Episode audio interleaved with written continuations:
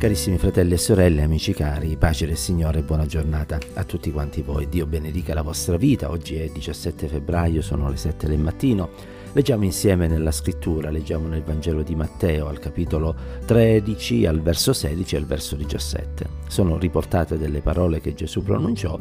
e troviamo scritto beati gli occhi vostri perché vedono e i vostri orecchi perché odono in verità io vi dico che molti profeti e giusti desiderarono vedere le cose che voi vedete e non le videro, e udire le cose che voi udite e non le udirono. Sia benedetto il nome del Signore, perché la parola di Dio è bellissima e attraverso essa noi riceviamo il messaggio che Dio ha per la vita di ognuno di noi. In questo brano che tratto dal Vangelo di Matteo ci viene presentata una verità molto importante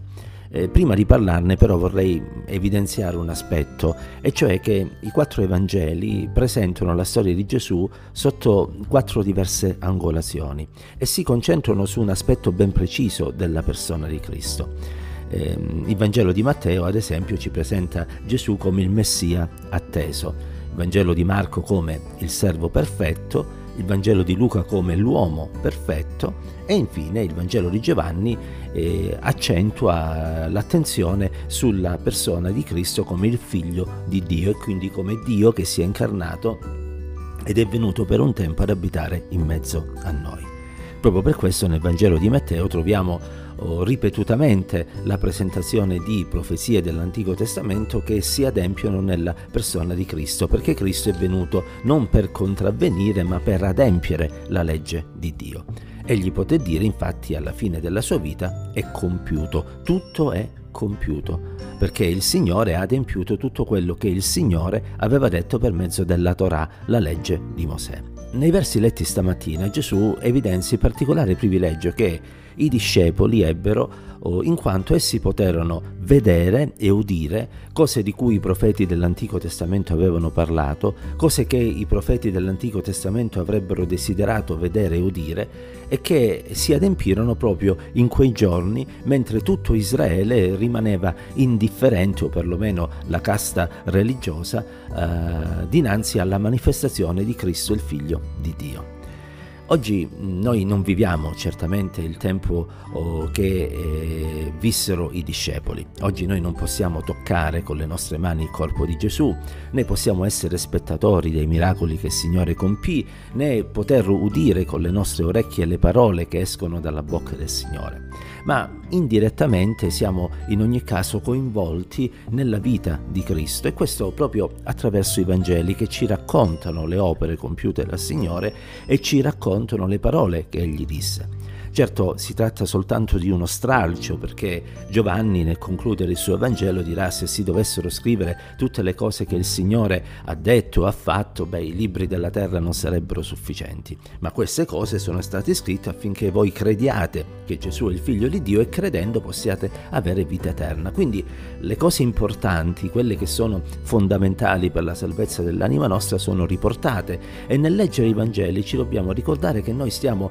in modo indiretto, vedendo quello che il Signore ha compiuto e stiamo udendo le parole che Egli ha detto. E per questo ci dobbiamo accostare alle Sacre Scritture sempre con santa riverenza e con un cuore aperto, desideroso di poter realizzare qualcosa della grazia di Dio. Dovremmo cercare con l'aiuto dello Spirito Santo di immedesimarci in quello che stiamo leggendo, in modo da poter comprendere i sentimenti che animarono il Signore, che animavano le folle che erano intorno a Lui, che animarono le persone che si accostarono a Lui per ricevere un miracolo, una liberazione o per sentire una parola eh, di conforto da parte sua. E allora potremo vedere sentire la parola di Dio come qualcosa di vivente per la nostra vita. Sì, dobbiamo accostarci alle Sacre Scritture col desiderio di vedere e udire. Proprio come i discepoli ebbero questo privilegio, ancora noi, tramite la guida dello Spirito Santo, possiamo realizzare,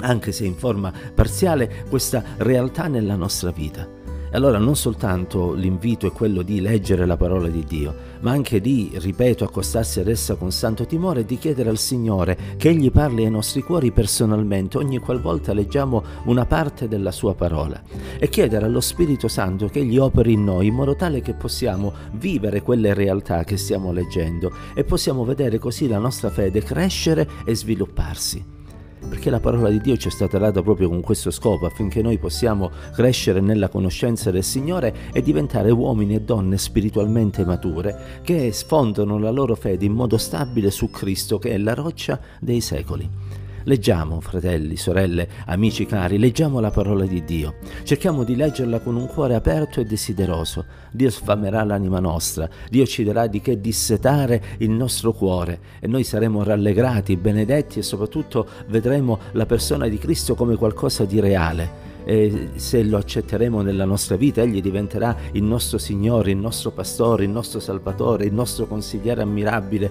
colui che porterà pace. E quanto è bello poter ogni giorno incontrare Cristo non solo attraverso la preghiera, che è un momento bellissimo, ma anche attraverso la lettura della parola di Dio, perché non dobbiamo dimenticarci che Cristo è la parola di Dio. Perciò benediciamo il Signore per la sua parola, leggiamola con santo timore e con riverenza e chiediamo allo Spirito di Dio di illuminare le nostre menti. Che la pace, la grazia, l'amore e la presenza del Signore ci accompagnino ancora oggi.